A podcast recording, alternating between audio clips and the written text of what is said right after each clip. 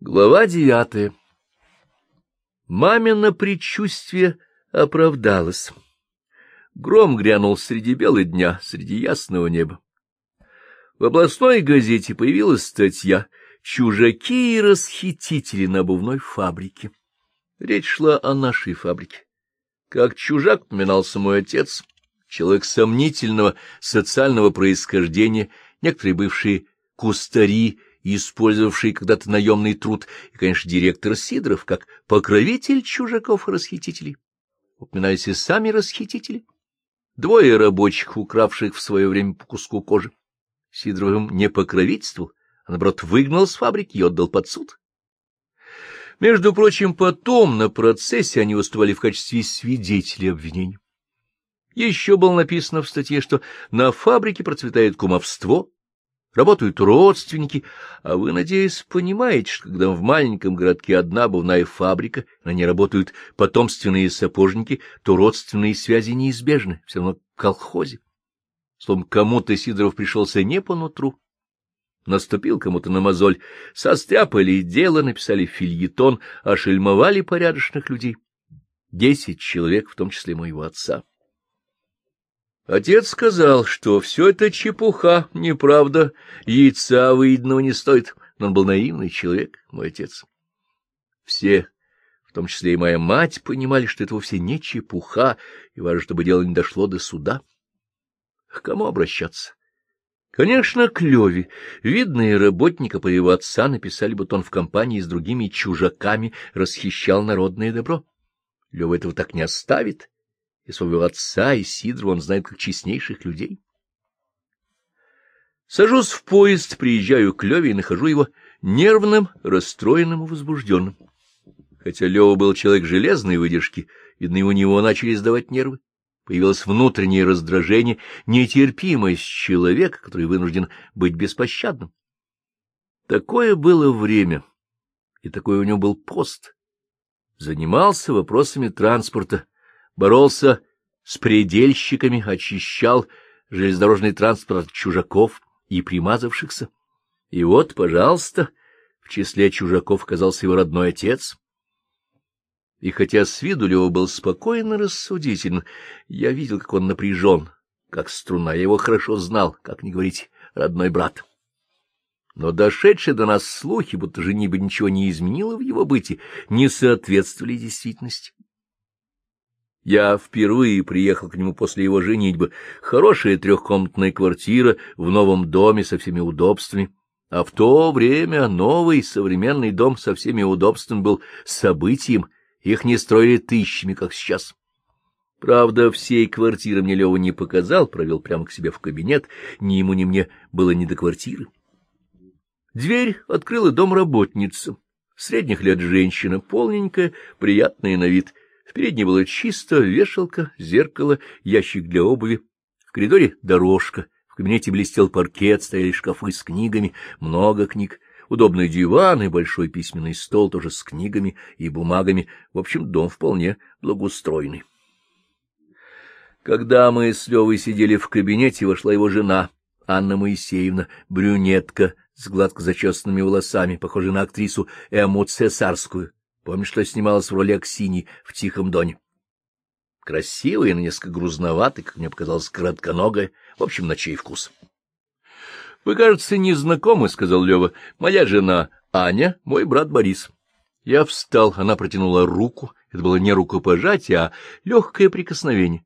Улыбнулась коротко и официально, улыбка тоже сошла с ее лица, она уселась в кресло и, знаете, не проронила ни слова. На ее лице я не только не видел сочувствия отцу и всем нам, наоборот, я чувствовал неприязнь. Мы осложнили их жизнь. Было видно, что с Левой они уже все обговорили, она в курсе всего, не задала ни одного вопроса, не вставила ни одного замечания. Это было не ее, а чужое дело, и сидела она здесь для того, чтобы не дать мне втянуть Леву в историю. Если бы она вступила в разговор, я бы точно знал, что бы она сказала. Она бы сказала... Неужели вы не понимаете, кто ваш брат и к чему это вас обязывает? Вот что бы она сказала. Но она ничего не сказала, молчала. Единственный раз открыла рот, когда в кабинет вбежала ее дочь, маленькая девочка в пальтишке и берете, собиралась гулять, за ней стояла домработница, тоже готовая к прогулке в пальто и платке.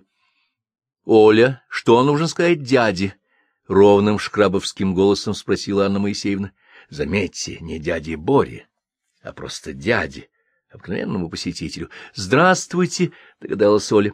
Лева погладила по головке, видно, любил девочку, и сказал, — Здравствуй, дядя Боря. Повтори. Она послушно повторила, — Здравствуй, дядя Боря. Слава богу! Лева хоть немного исправил положение, видно, — не так уж послушан своей Анне Моисеевне.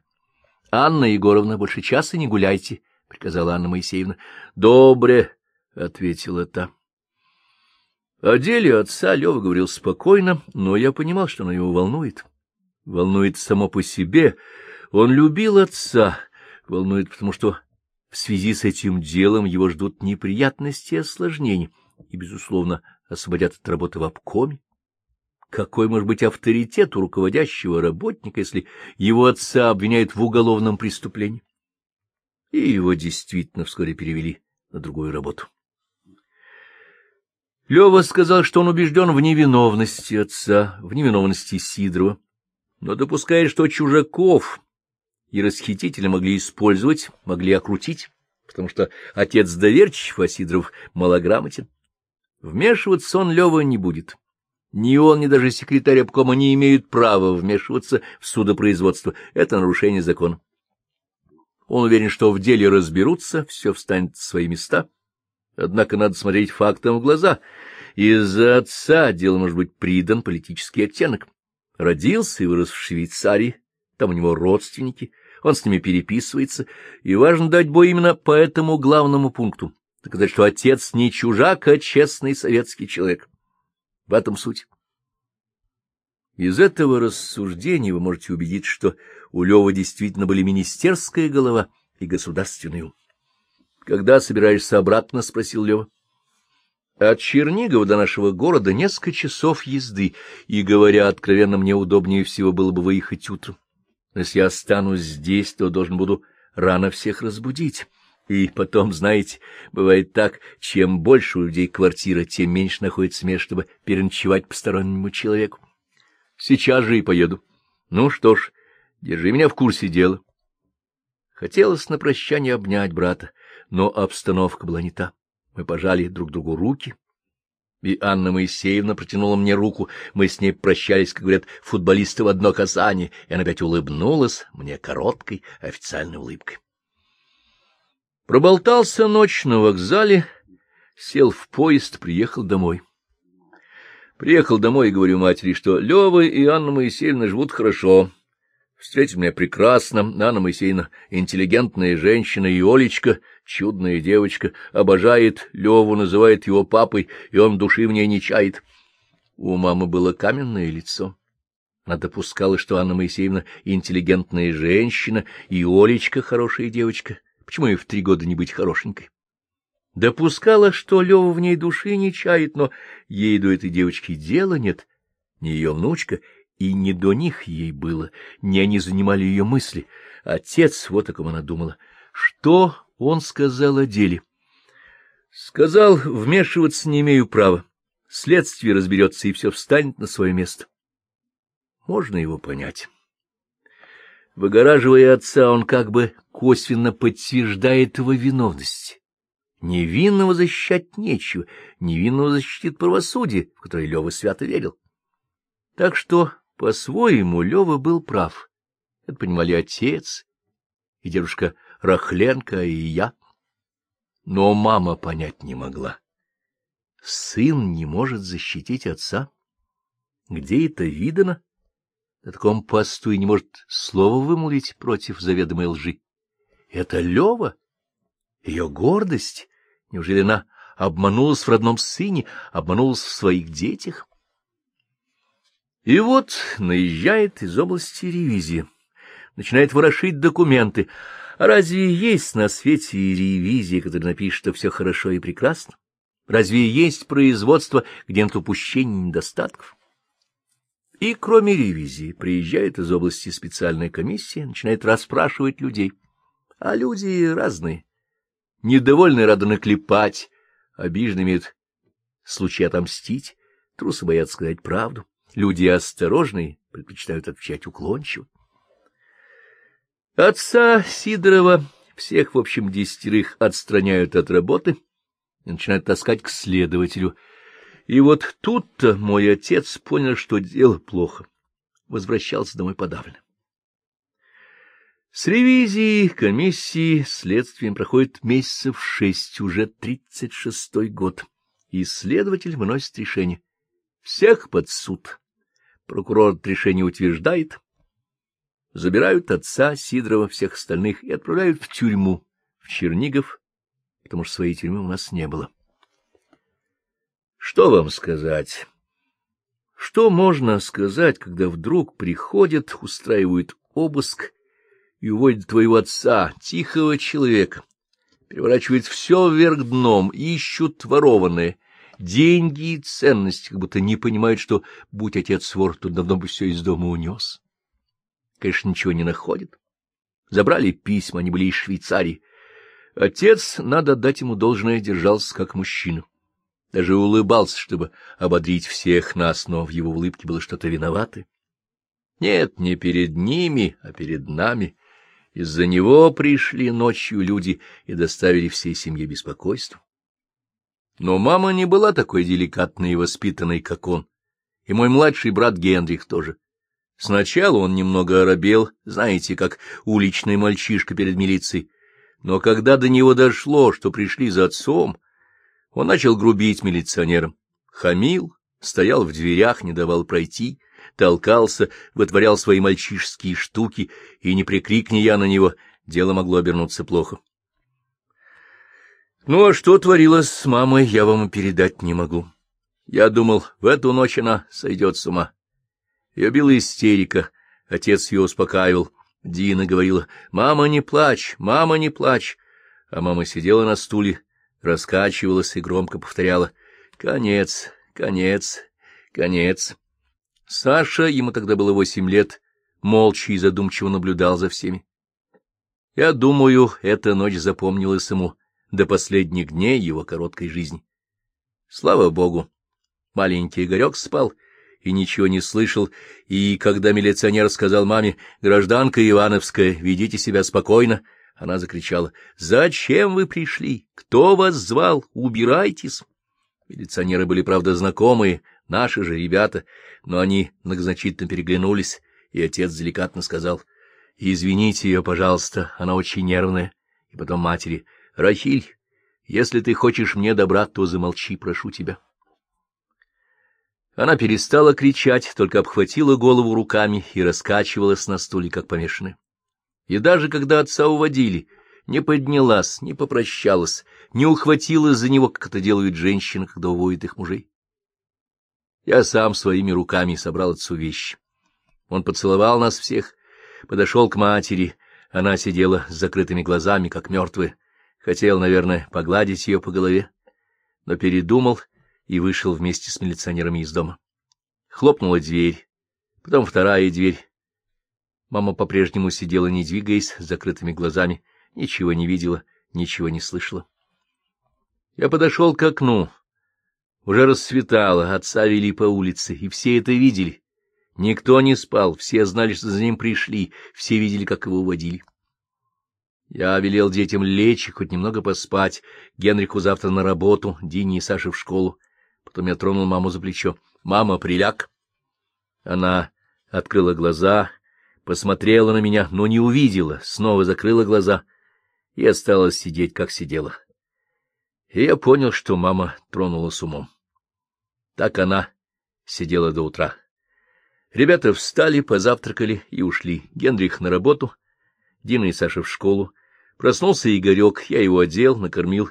Мама услышала его голос, и только тогда открыла глаза, посмотрела вокруг и сказала «Все, кончено». Потом встала, прошла в спальню, легла в чем была, заснула и проспала весь день до вечера. Пришли дедушка и бабушка Рахленко, пришли дядя Лазарь, дядя Гриша, приходили люди, соседи, а мать все спала.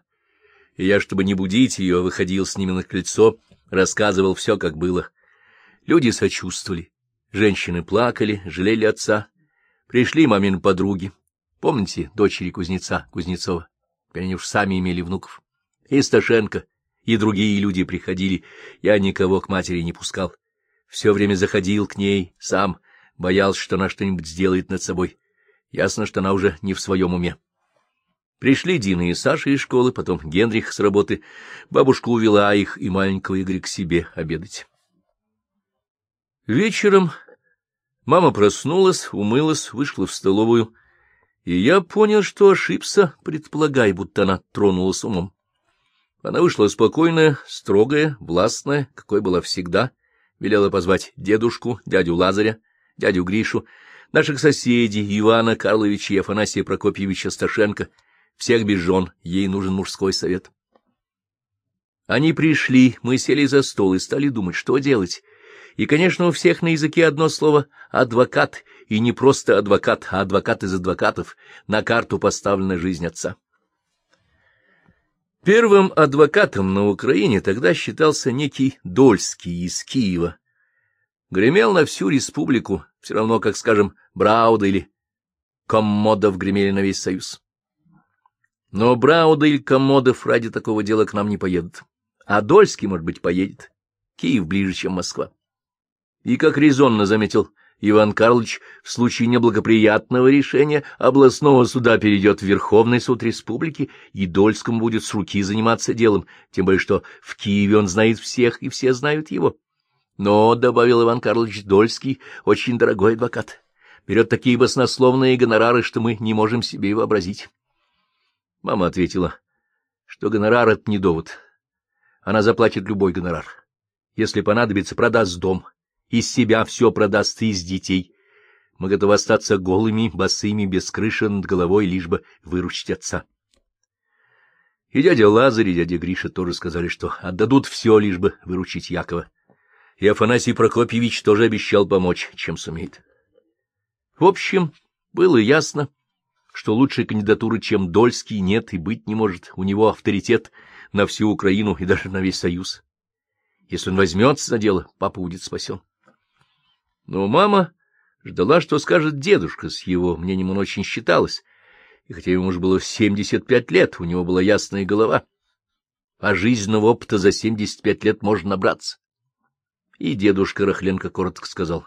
— Нужно взять Терещенко. Если бы дедушка сказал, что в адвокаты надо взять, скажем, царя Соломона, мы бы так не удивились. Терещенко? Вы, конечно, знаете Временное правительство, знаете десять министров-капиталистов, среди них был Терещенко, министр финансов, сахарозаводчик с Украины, то ли кадет, то ли монархист. Тот Терещенко, которого назвал дедушка, конечно, был не министр, но неприятности из того министра имел предостаточно. Ему требовалось доказать, что министр ему не родственник, и он не родственник министру. Тогда было принято. Докажи, что ты не родственник. А как, спрашивается, доказать? Тем более, что наш Терещенко был в свое время большим треплом, и когда министр Терещенко был в силе, хвастался, что он ему любимый племянник и наследник всех его сахарных заводов. Хотя все знали, что он ему такой же племянник, как Керенский, мне бабушка. Он был сыном акцизного чиновника, его отца и его самого все знали как облупленных. В молодости он был форменный босяк, хотя и студент. И представьте, ему понравилась моя мать Рахиль, как раз в то время, когда она была невестой моего отца. Она всем нравилась. Но все знали, что она не такая девушка, чтобы завести шуры-муры, просто любовались ею. А нахал Терещенко стал ходить к нам — якобы шить штиблеты, а на самом деле, чтобы приставать к Рахиле. Дедушка это сразу сообразил, взял Терещенко за воротник и выкинул на улицу вместе с незаконченными штиблетами. Терещенко на этом не успокоился. Он, дурак, не понимал, с кем имеет дело, и стал хвастать, что все равно Рахиль будет его, потому что нет на свете девушки, которая была бы против него и устояла. Это он говорил на станции, где молодежь имела обыкновение гулять вечером на платформе, встречая пассажирский поезд. И его хвостовство услышал мой дядя Гриша. И хотя ему было всего пятнадцать лет, а Терещенко не меньше двадцати, и стоял он среди своих дружков. Гриша подходит к нему и врезает по физиономии, так он умел. А уметь это, надо сказать, он умел. И дружки Терещенко не двигаются с места. Видят, подходят остальные братья Рахленки, а эту семейку знал весь город. И весь город знал, что с ними лучше не связываться. А тут тем более прибывает поезд, уже бежит жандарм с своей шашкой, и шашка бьет его по ногам. И пока подошел поезд, пока добежал жандарм, дядя Гриша разукрасил Терещенко, как бог черепаху, и правильно сделал. Говорить такие вещи может только подонок, и дядя Гриша был обязан вступиться за честь своей сестры. Он был не только хороший брат, но и такой брат, который ищет повода подраться. А какой может быть лучший повод подраться, если порочить твою сестру? К тому же не просто невесту, а невесту в сложной ситуации, жених в Швейцарии, и неизвестно, что из этого получится. Никаких особенных последствий этот случай не имел. Терещенко, как у нас выражаются, утерся, залепил синяки и укатил в Петербург. Каникулы кончились, а к дедушке является его отец. Акцизный чиновник, акцизные чиновники ходили тогда в форме и приносят извинения за поведение своего сына. На это мой дедушка Рахленко ответил. Между молодыми людьми всякое бывает. Ничего больше дедушка не сказал. Но, как я понимаю, поступок старшего Терещенко ему понравился. Он умел ценить хорошие поступки. Согласитесь, акцизному чиновнику в форменной тужурке просите извинений за своего сына, которого, между прочим, сначала выкинули на улицу, а потом разукрасили, как бог черепаху. И у кого просить извинений? У простого сапожника? Это, согласитесь, поступок. Я думаю, что на извинения старого Терещенко толкнуло не только недостойное поведение его сына, но и то, что весь город переживал тогда за Рахиль, за мою будущую мать, и старый Терещенко тоже, наверное, переживал. Потом война, революция, объявляется молодой Терещенко лет через пятнадцать, солидный адвокат, защитник, как тогда говорили, живет в Чернигове, приезжает вести дела у нас в суде, вел успешно и так повелось, что по всяким судебным делам наши горожане обращались именно к нему. Дело свое он знал, к тому же свой человек наш, из нашего города. Были, я думаю, в Чернигове адвокаты получше, но люди идут протаренной дорожкой. Тем более за наши дела Терещенко брался охотно. Никогда не отказывался, а дел было достаточно. НЭП, налоги, фининспекторы — всего хватало. Потом были у Терещенко какие-то неприятности. Говорили, будто разошелся с женой, стал пить, уехал из Чернигова, вернулся в Чернигов, исключили из коллегии адвокатов, восстановили в коллегии адвокатов. Стали приезжать к нам другие защитники, люди забыли о Терещенко, и вот, представьте, дедушка вспомнил. И когда, когда речь идет, можно сказать, о жизни нашего отца, и о ком вспомнил? О человеке, который в свое время самым нахальным образом приставал к его дочери, и он сам выкинул его на улицу. И теперь этот человек будет защищать нашего отца, своего, так сказать, счастливого соперника. Безусловно, дедушка Рахленко мудрейший человек, светлая голова, но семьдесят пять — это семьдесят пять.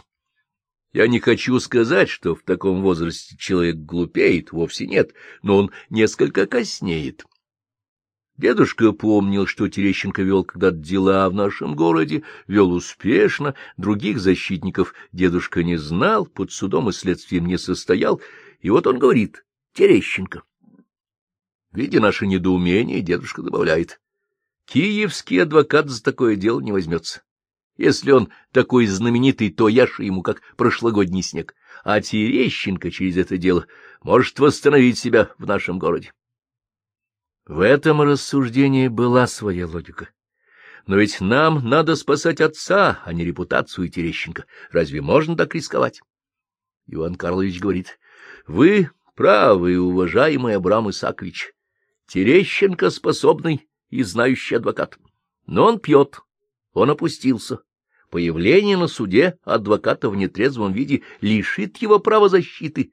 Это означает верный проигрыш дела. Нужно проверить, стоит на своем дедушка.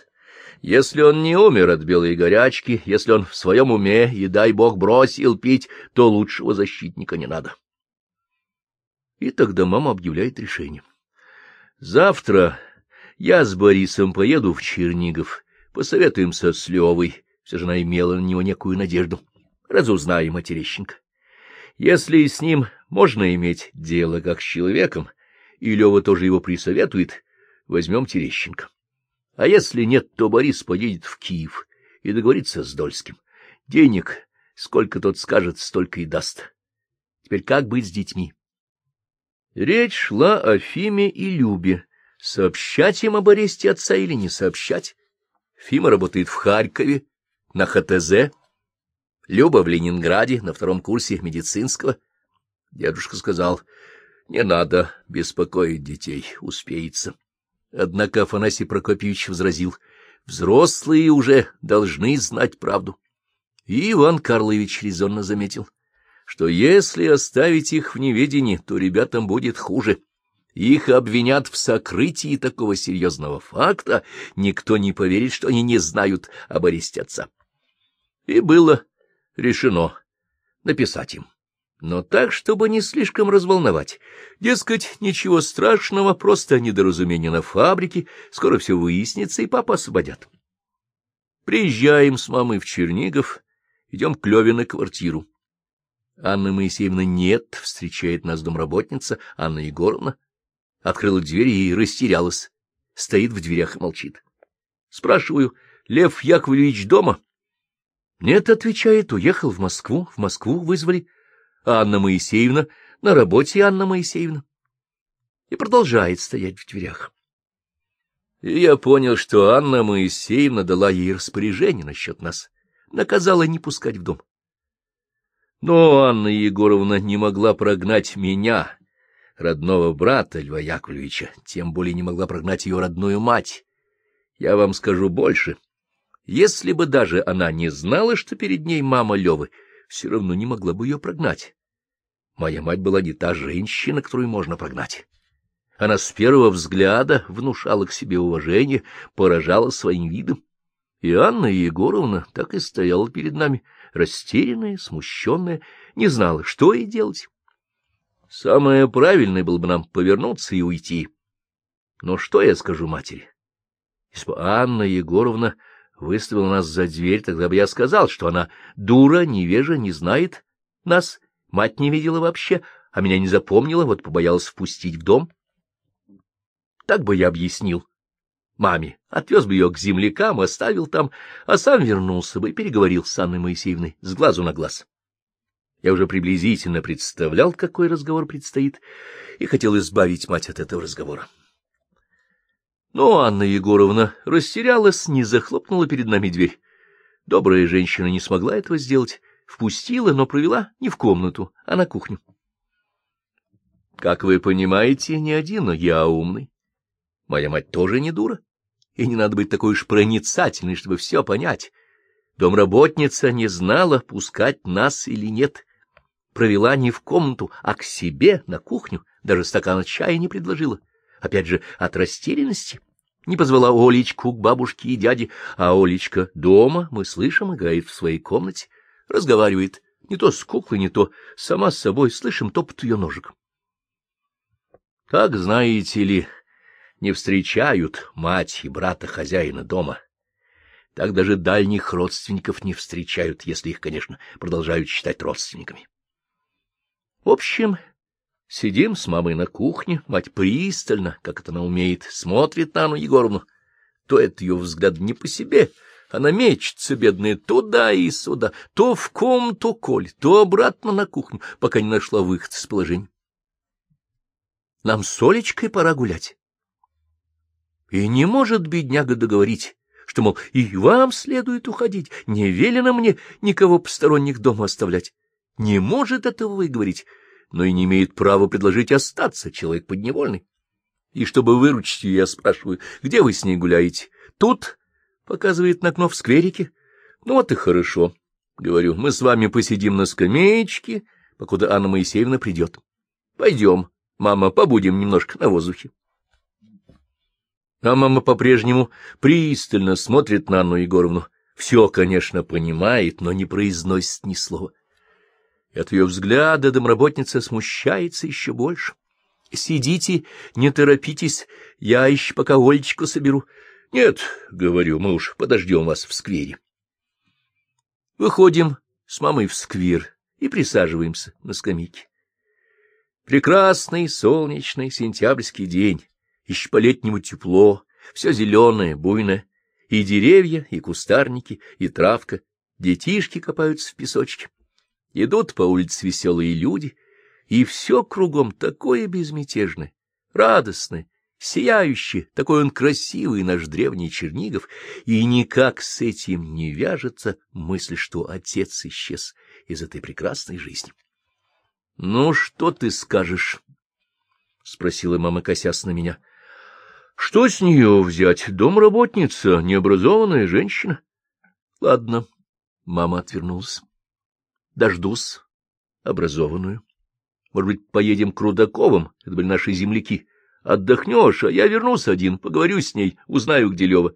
— Нет, — отвечает, — хочу сама посмотреть нашу кралю. Подошли Анна Егоровна с Олечкой. Анна Егоровна села рядом с нами. Олечка подошла к ящику с песком, но я остановил ее. — Олечка, здравствуй. — Здравствуйте. — Ты меня узнаешь? — ответила нерешительно. — Узнаю. — Как меня зовут? — Дядя. Она опять запнулась и посмотрела на Анну Егоровну. — Дядя Боря, — подсказал я. — Дядя Боря, — повторила девочка. Я показал на маму. — А это баба Рахиль.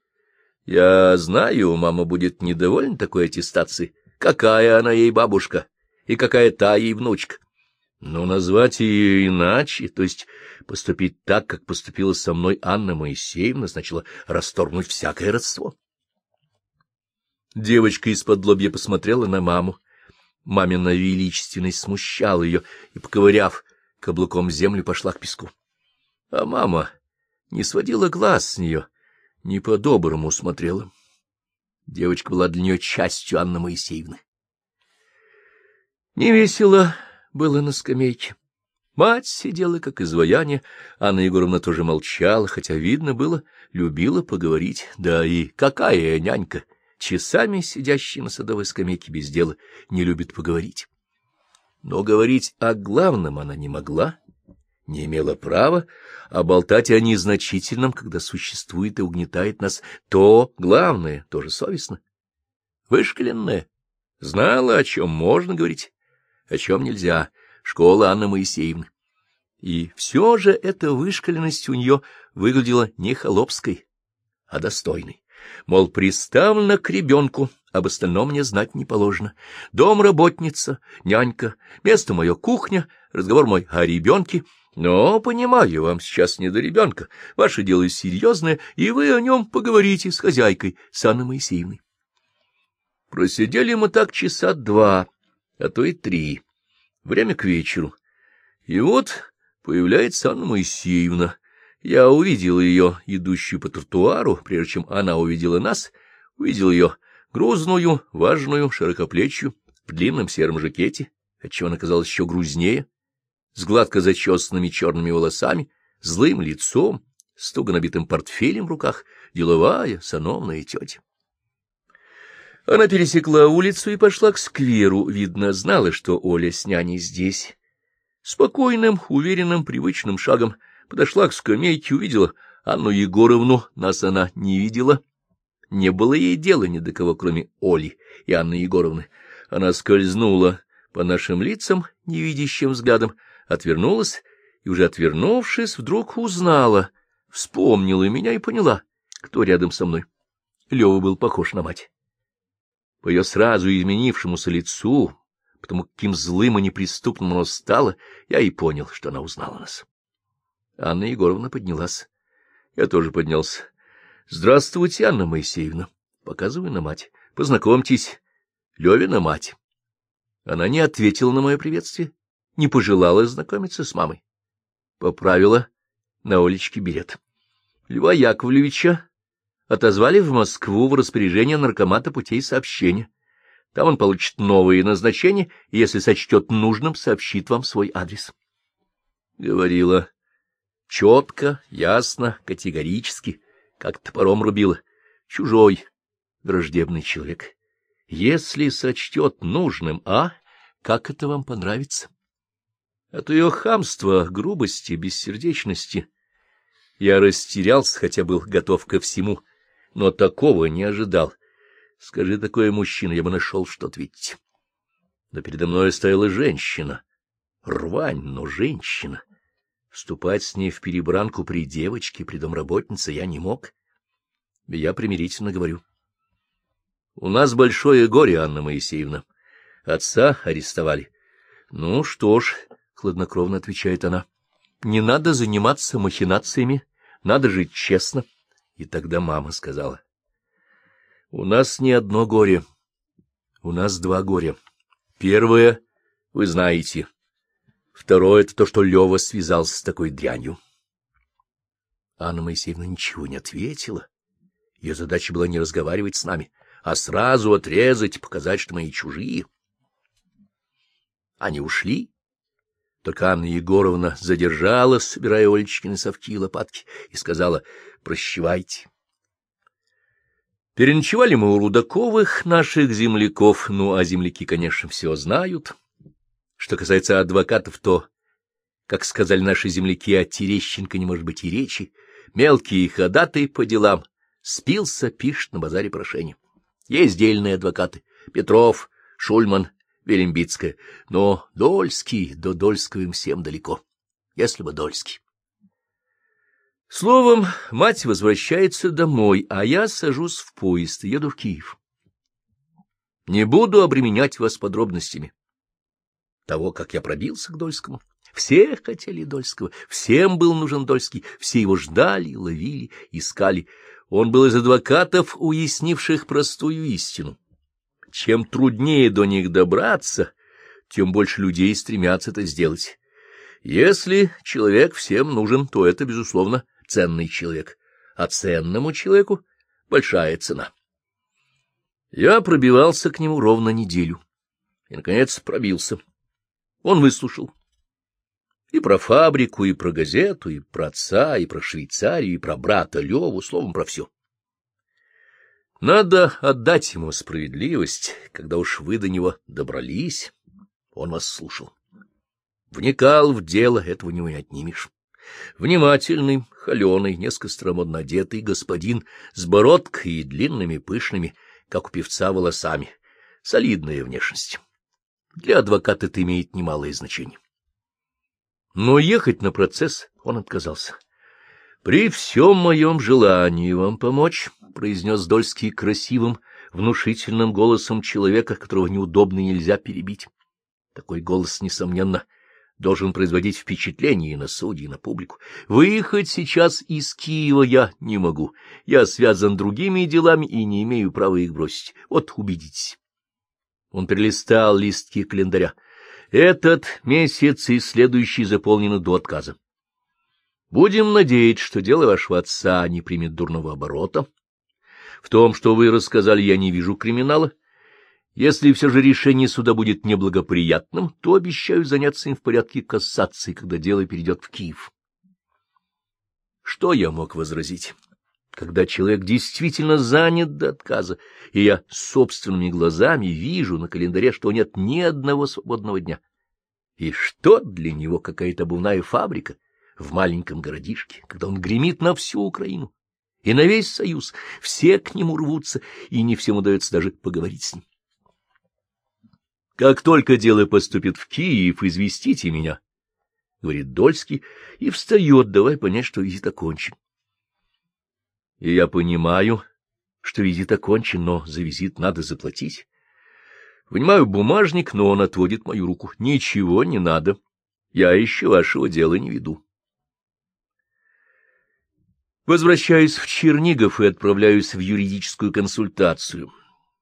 Что такое юридическая консультация, вы, наверное, знаете. Две крохотные комнатушки, в одной юристы, в другой ожидают клиенты. Те, чья очередь подходит, а у кого дальняя очередь, те ожидают на улице. Комнатка маленькая, очень громадная. Прождал я часа два. Вхожу, плачу секретарше, что положено за консультацию. Прошу к Петрову, болен. Прошу к Шульману, Шульман в суде. Остается Велимбицкая и представьте себе Терещенко. Я, конечно, выбираю Велимбицкую, но, оказывается, она же взялась защищать трех человек по нашему делу. И как я потом узнал, Петров будет защищать Сидорова, а Шульман еще двух. Остается Терещенко. Пока я в Киеве бегал за Дольским, всех хороших адвокатов разобрали. Что делать? Ведь мама сказала, не получится с Дольским, иди к Терещенко. И вот я в комнате юристов и вижу за столом сухонького старичка с бритым лицом и красным носом, маленького человечка с громким голосом. Знаете, бывают такие коротышки с голосами, как труба, и, наоборот, великаны с голосами, как свисток. Я сажусь против Терещенко, он перебирает бумаги на столе, на меня не смотрит, произносит сиплым басом. Я вас слушаю. Я рассказываю, откуда приехал, называю свою фамилию. И так не уверен, что он эту фамилию знает, говорю, что обращаюсь к нему по совету моего дедушки Рахленко. И когда я произношу фамилию Рахленко, он поднимает глаза, внимательно так смотрит на меня, усмехается, прям так откровенно и хидно усмехается.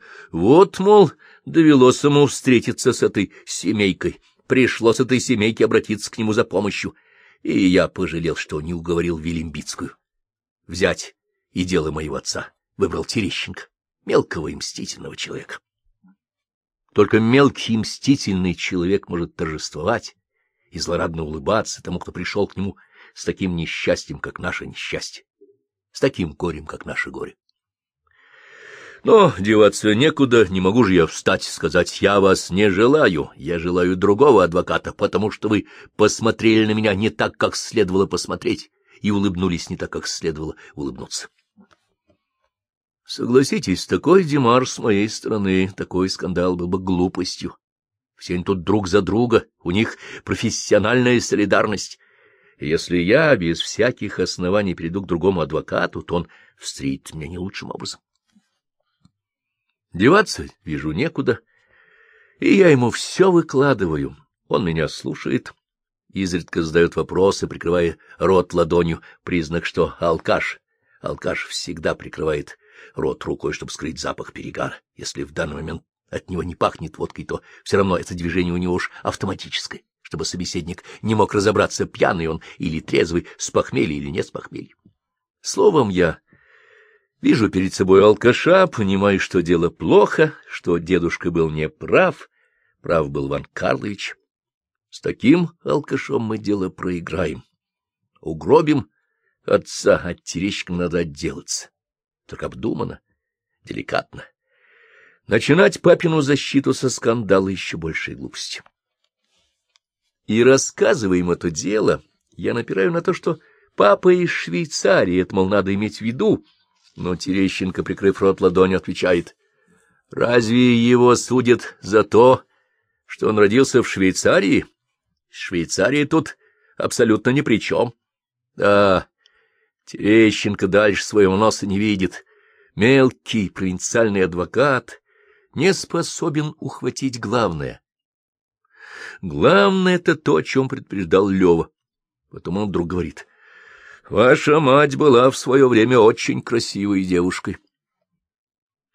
И опять ехидно улыбается, мол, такая была красавица, могла бы иметь счастливую судьбу, но пренебрегла им, Терещенко, вышла за неудачника, и вот по собственной глупости попала в такую ужасную историю. Меня это взорвало, мне так и хотелось съездить по его бритой роже. Но в такой ситуации нельзя давать волю чувствам, надо сдерживать себя. И я сдерживаю себя, ничего им насчет матери не отвечаю, только думаю, как повернуть дело, чтобы он отказался от защиты. И тут, к счастью, он спрашивает, «Ну, а как смотрит на это ваш знаменитый брат?» Опять ехидный вопрос. Я этим пользуюсь. Брат смотрит пессимистически. — Да, — соглашается Терещенко. Для такого взгляда есть все основания. Но для окончательного суждения нужно ознакомиться с делом. Приходите ко мне послезавтра в это же время. Проходит день. Остановился я у земляков, их в Чернигове было много. К тем, у кого я остановился, пришли другие земляки. Все сочувствовали папе, все хотели помочь, и речь пошла об адвокатах, и тут мне не разошлись. Одни говорят, что настоящий адвокат только Петров, а Шульман — дерьмо, другие, наоборот, дерьмо Петров, а настоящий адвокат Шульман, а у третьих дерьмо все. И Петров, и Шульман, и Велимбицкая, и Терещенко. В общем, являюсь в назначенный день Терещенко. И он мне говорит, с делом я ознакомился. Дело сложное и, по-видимому, безнадежное. Ну что ж, отвечаю, раз оно для вас безнадежное, то я поговорю еще с кем-нибудь. Нет, — говорит он, — обязанность адвоката защищать обвиняемого в любом, даже самом безнадежном деле. Тем более следствие закончено, процесс состоится, возможно, в ближайшие дни, у вас нет времени выбирать. Дело буду вести я. Оформляйте у секретаря документ. Я намекаю, надо договориться. Он казенным голосом меня обрывает. Никакой особой договоренности быть не может. Обратитесь к секретарю. Оформляю. Плачу в кассу, что положено, и возвращаюсь домой с тяжелым сердцем. Дело попало в плохие руки. И виноват я, никто другой. Пока я в Киеве гонялся за Дольским, все лучшие черниговские адвокаты разобраны, они будут защищать других подсудимых, а моего отца будет защищать алкоголик Терещенко. Он, конечно, не забыл, как моя мать отвергла его ухаживание, как дедушка выкинул его на улицу вместе со штиблетами, и как дядя Гриша разукрасил его, словно бог-черепаху, и не где-нибудь в глухом переулке, а при всем честном народе на железнодорожной станции, где гуляла наша вся городская интеллигенция. Но дома маме я говорю, что все хорошо, с Дольским я договорился, он включится, если дело перейдет в Киев. С Терещенко тоже договорился, он произвел на меня благоприятное впечатление, наши земляки были неправы, давая ему отрицательную характеристику. Мать меня выслушала и молча кивнула. Она вообще теперь мало говорила. Жизнь ее остановилась на том мгновении, когда отца увели из дома. Наша жизнь продолжалась. Я имею в виду моя жизнь, моих братьев, сестер, дядей, родных. Никуда не денешься, жизнь идет, ведь даже когда умирает близкий человек, все равно жизнь продолжается. Но мамина жизнь остановилась. Ее жизнью был отец, другой жизнью ее не было, другой жизни она не знала. Не подумайте, что я хоть на йоту примирился с судьбой отца. Я делал все для его спасения. Но я жил в реальном мире, работал на производстве, на мне фактически была семья, мысль об отце не выходила у меня из головы, но в голове находилось место для других мыслей иначе нельзя жить и работать. У моей матери места и времени для других мыслей не находилось. Ее единственной мыслью был отец, и только отец. И я благодарю судьбу за то, что в это тяжелое время ничего другого не произошло. Ни с кем из нас ничего не случилось, потому что не знаю, как бы повела себя мать. И мне страшна мысль, что, возможно, перед тяжкой судьбой отца я могло бы оставить равнодушной или недостаточно внимательной любое другое несчастье, даже если оно касалось ее детей. Детей у нее было семеро, а муж ее, Яков, один-единственный на всю жизнь. Проходит, однако, неделя, другая, а суда нет и нет. То я, то мать ездим в Чернигов, возим отцу передачи, потом мать остается в Чернигове готовить отцу пищу и носить передачи на тюремных харчах и здорово не проживет, а папа привык к домашней пище, и не просто домашней, а к маминой. Все было подчинено отцу. Я отдаю всю зарплату, Ефим присылает сколько может, и Лева, надо дать ему должное, тоже прислал деньги из Челябинска. Но работал он не в Челябинске, а на какой-то крупной станции Южно-Уральской железной дороги, на какой не сообщил. Сообщил только, что Анну Моисеевну тоже переводит в Челябинск, а обкомовскую квартиру в Чернигове они сдали, и кто получит квартиру в Челябинске, у них будет твердый адрес, он ее сообщит, а пока просит писать ему до востребования. Приехали Люба с Володей из Ленинграда, хотели забрать Игоря, чтобы не обременять мать. Ей без Игоря хватает хлопот, к тому же она почти все время в Чернигове. Но куда им деть Игоря? В общежитии. Игоря взяли к себе дедушка и бабушка. Тем более с ними жил дядя Гриша с семьей, а в большой семье еще один ребенок не проблема. Есть кое-какое барахло. Мама велела его продать, чтобы отец имел в тюрьме и куриный бульон, и свежее масло с базара, и фрукты. Между прочим, ничего этого отец не имел, рассказывал потом под большим секретом от матери, что все у него отбирали блатные. Но мать этого не знала. Она знала лишь одно — выручить отца из тюрьмы, а пока он в тюрьме, поддерживать его как только можно. И этой задаче она подчинила всех. Именно тогда я узнал от матери многое из того, что вам рассказал. Мать вспоминала их жизнь от первой встречи на нашей пыльной песчаной улице до того дня, когда отца увели из дома. В эти тяжелые дни, в эти горькие минуты я понял, как могут люди любить друг друга, как могут они пронести свою любовь через всю жизнь. Поэт Маяковский сказал, для веселья планета наша мало оборудована. Может быть, не знаю. Но то, что наша жизнь мало оборудована для любви, это точно. Между тем начал к нам наезжать Терещенко, будто по каким-то делам на рассуде, а в действительности по нашему делу. Встречался с дедушкой, о чем они говорили, не знаю, дедушка темнил, мне было обидно. Какие мог быть секрет, когда речь идет о моем родном отце? Прикинув, я сообразил, что Терещенко договаривается с дедушкой о гонораре, а может быть и получает уже в счет гонорара, чтобы подмазать кого нужно, ведь дедушка вырос при старом режиме когда взятка или хабар, как у нас говорят, была в большом ходу. Я сказал дедушке, чтобы он ничего не давал Терещенко. Дедушка ответил, что ничего и не дает. Встречаются они, как старые знакомые. Хорошие знакомые. Один другого вышвырнул на улицу. Ну, вспоминают старое время, есть что вспомнить. И разговаривают о папином деле. Я этому не верил. О папином деле Терещенко с большим успехом мог бы поговорить со мной. Все же я мастер цеха и могу рассказать об обстановке на фабрике больше, чем дедушка. Ясно. Терещенко вымогает у старика деньги. Знает, у меня он их не получит. Давать деньги Терещенко — это значит выбрасывать их на ветер. Толку от него не будет, а деньги нам нужны. Передачи и дети. Предстоит дольские деньги потребуются немалые. Но дедушка ни в чем не признавался.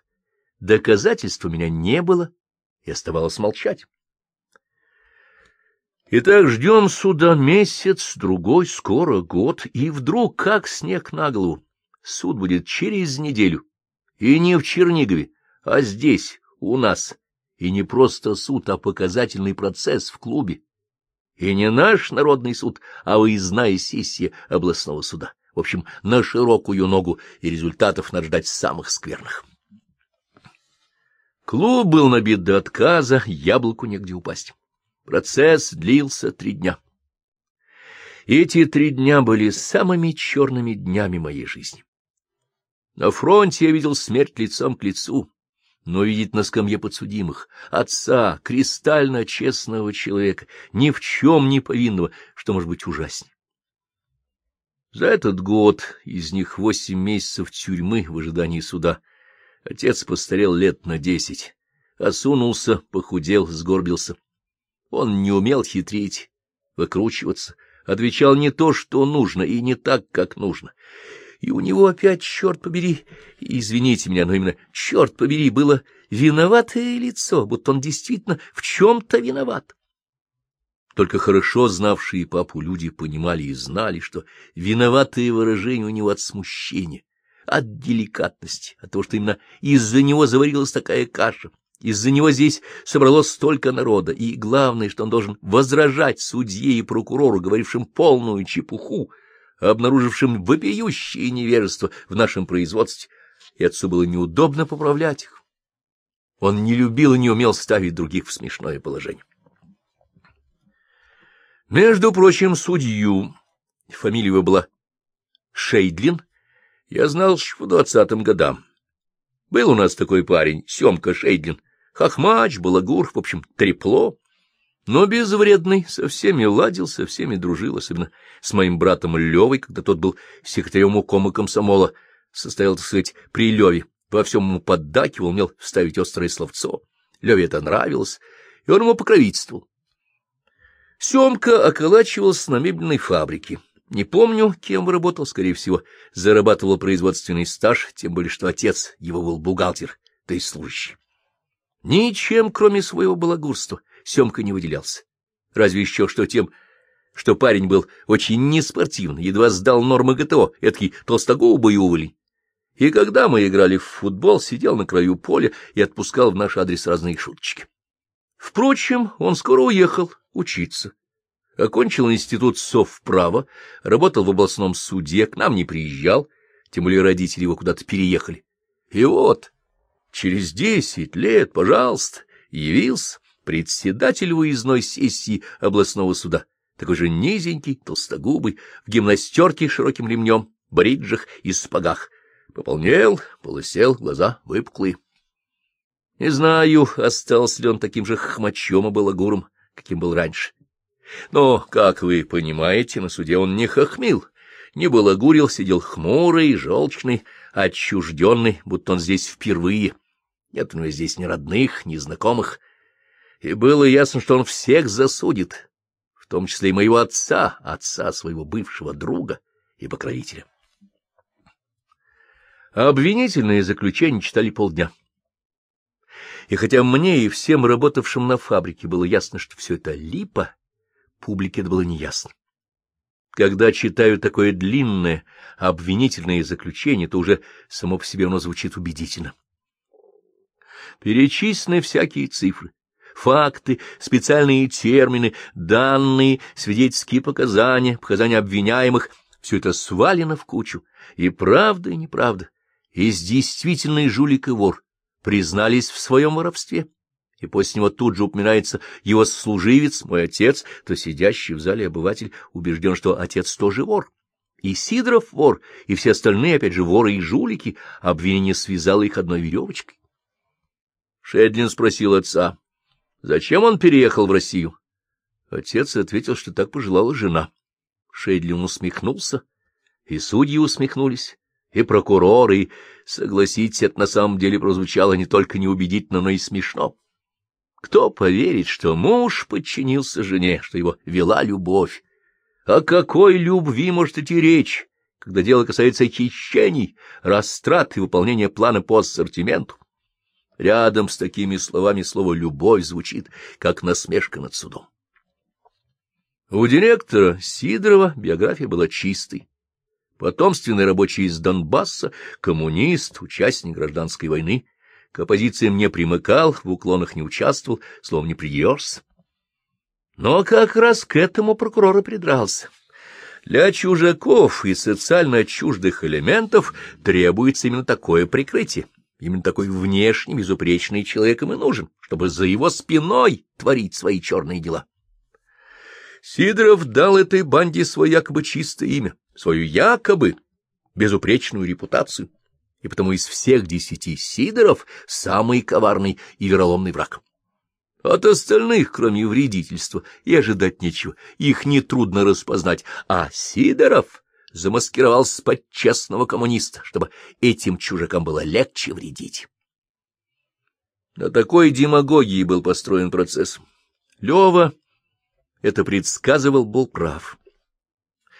И потому адвокаты Петров, Шульман и Велимбицкая отбивали своих подзащитных именно по этой политической линии, понимая, что в ней-то вся опасность.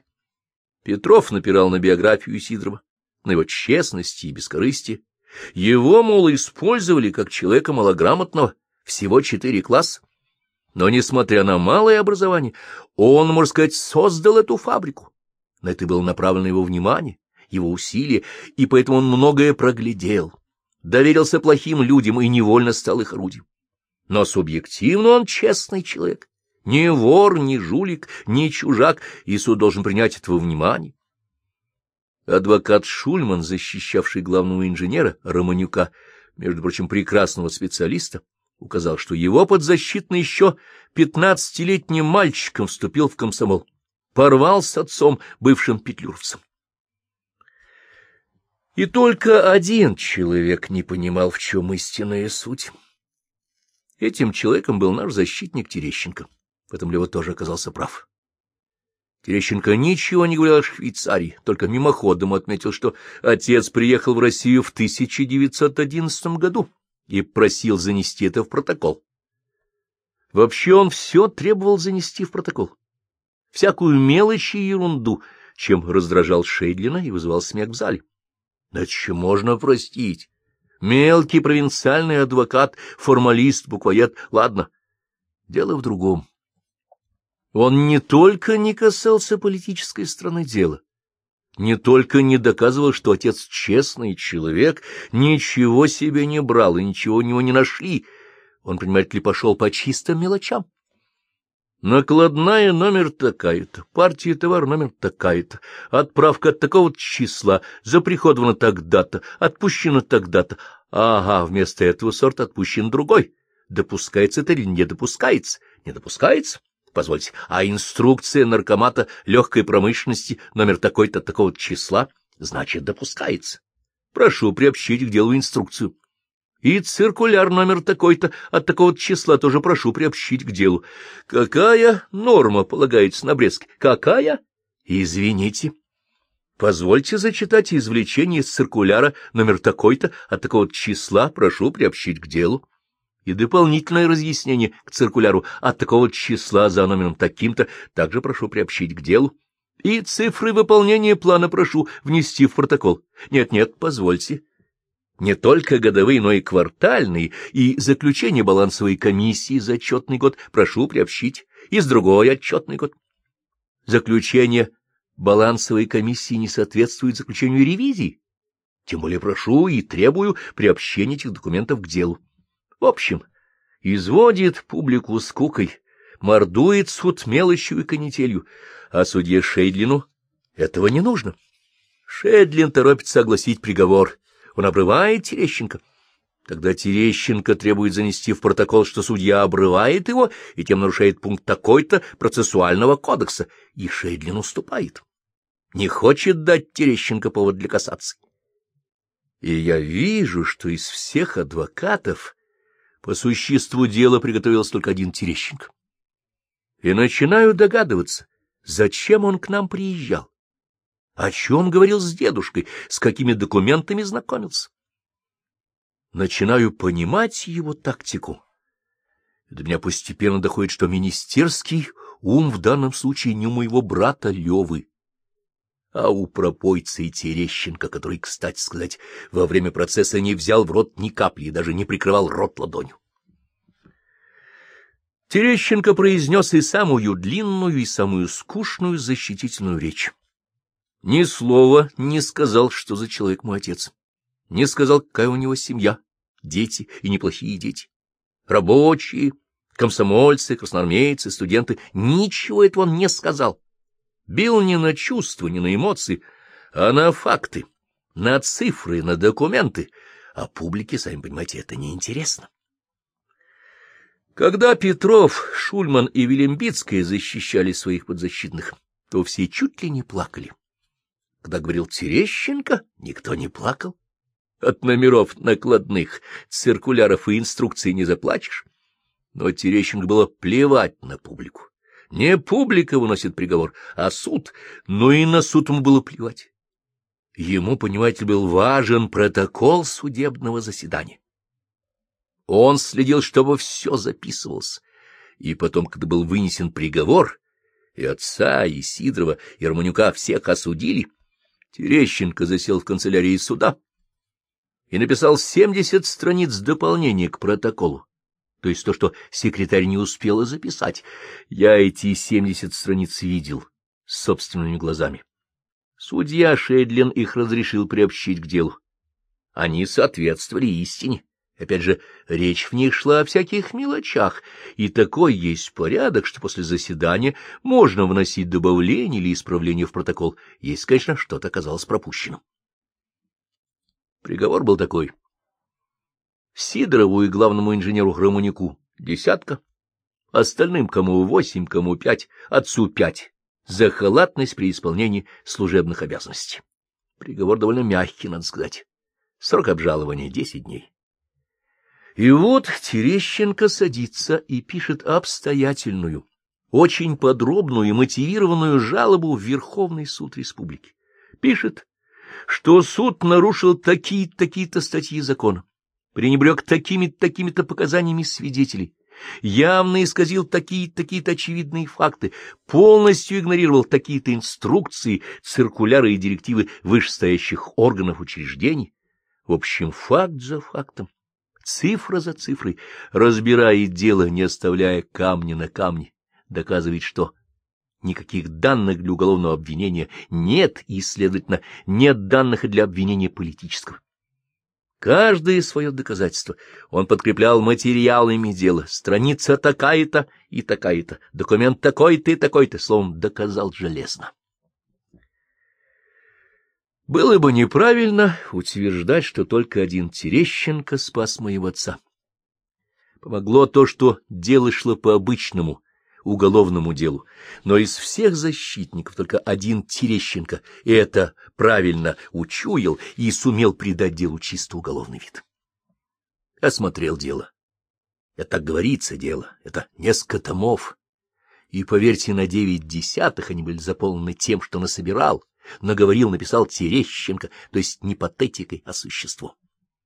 А существо заключалось в том, что на фабрике в свое время было два вора, Сидоровых выгнал, отдал под суд, а прокурор имел глупость их уже осужденных выставить в качестве свидетелей обвинения.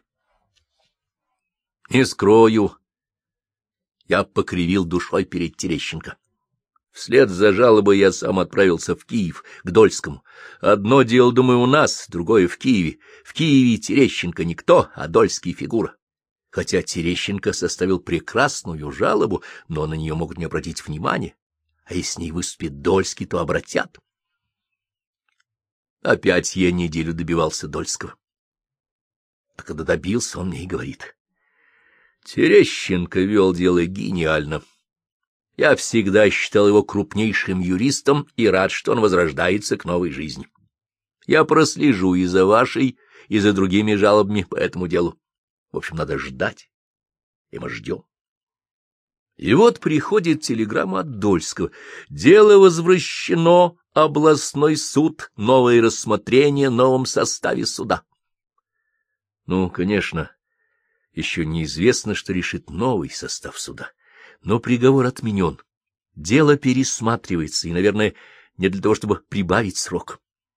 Новые волнения, новые беспокойства. Было бы лучше просто прекратить дело.